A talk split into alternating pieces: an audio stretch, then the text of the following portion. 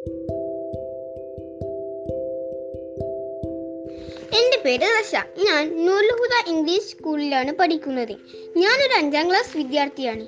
ഇന്നിവിടെ ഞാൻ എത്തിയിട്ടുള്ളത് ഒരു കഥയുമായിട്ടാണ്. കഥയുടെ പേര് അസൂയമുത്ത അയൽക്കാരൻ. ഒരു കാലത്തെ ഫേമസ് ആയ ഒരു കവി ഉണ്ടായിരുന്നു. അയാൾ കുറേ കവിതകൾ എഴുതാറുണ്ട്.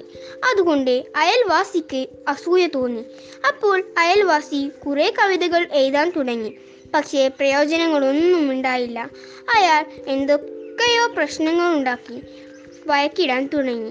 കവി അത് കേട്ടു നിന്നു മൂന്ന് ദിവസം കഴിഞ്ഞപ്പോൾ അമേരിക്കയിൽ നിന്ന് ട്രംപ് എന്ന രാജാവിന്റെ കൽപ്പന ലോകം മുഴുവൻ കേട്ടു. ഒരു ദിവസം പണിക്കൂലി അൻപതിനായിരം നാണയം തരാമെന്ന് രാജാവ് പറഞ്ഞു.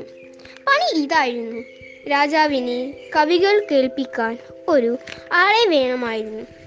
രാജാവിന്റെ കൽപ്പന. അങ്ങനെ അമേരിക്കയിലേക്ക് രണ്ടുപേരും യാത്ര യായി. അമേരിക്ക കുറേ ദൂരമായിരുന്നു. കവിയുടെ കയ്യിൽ ഉള്ളത് എല്ലാം തീർന്നു പോയി. കുറച്ചു നേരം കഴിഞ്ഞപ്പോൾ കവി തല കറങ്ങി നിലത്തു വീണു. അപ്പോഴാണ് അയൽക്കാരന് ഒരു വിദ്യ തോന്നിയത്.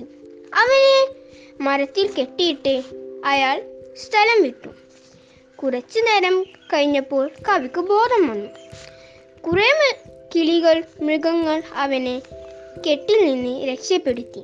അപ്പോൾ അവൻ ഒരു സുവർണ കുതിരയെ കണ്ടു. അത് മാന്ത്രിക കുതിരയായിരുന്നു.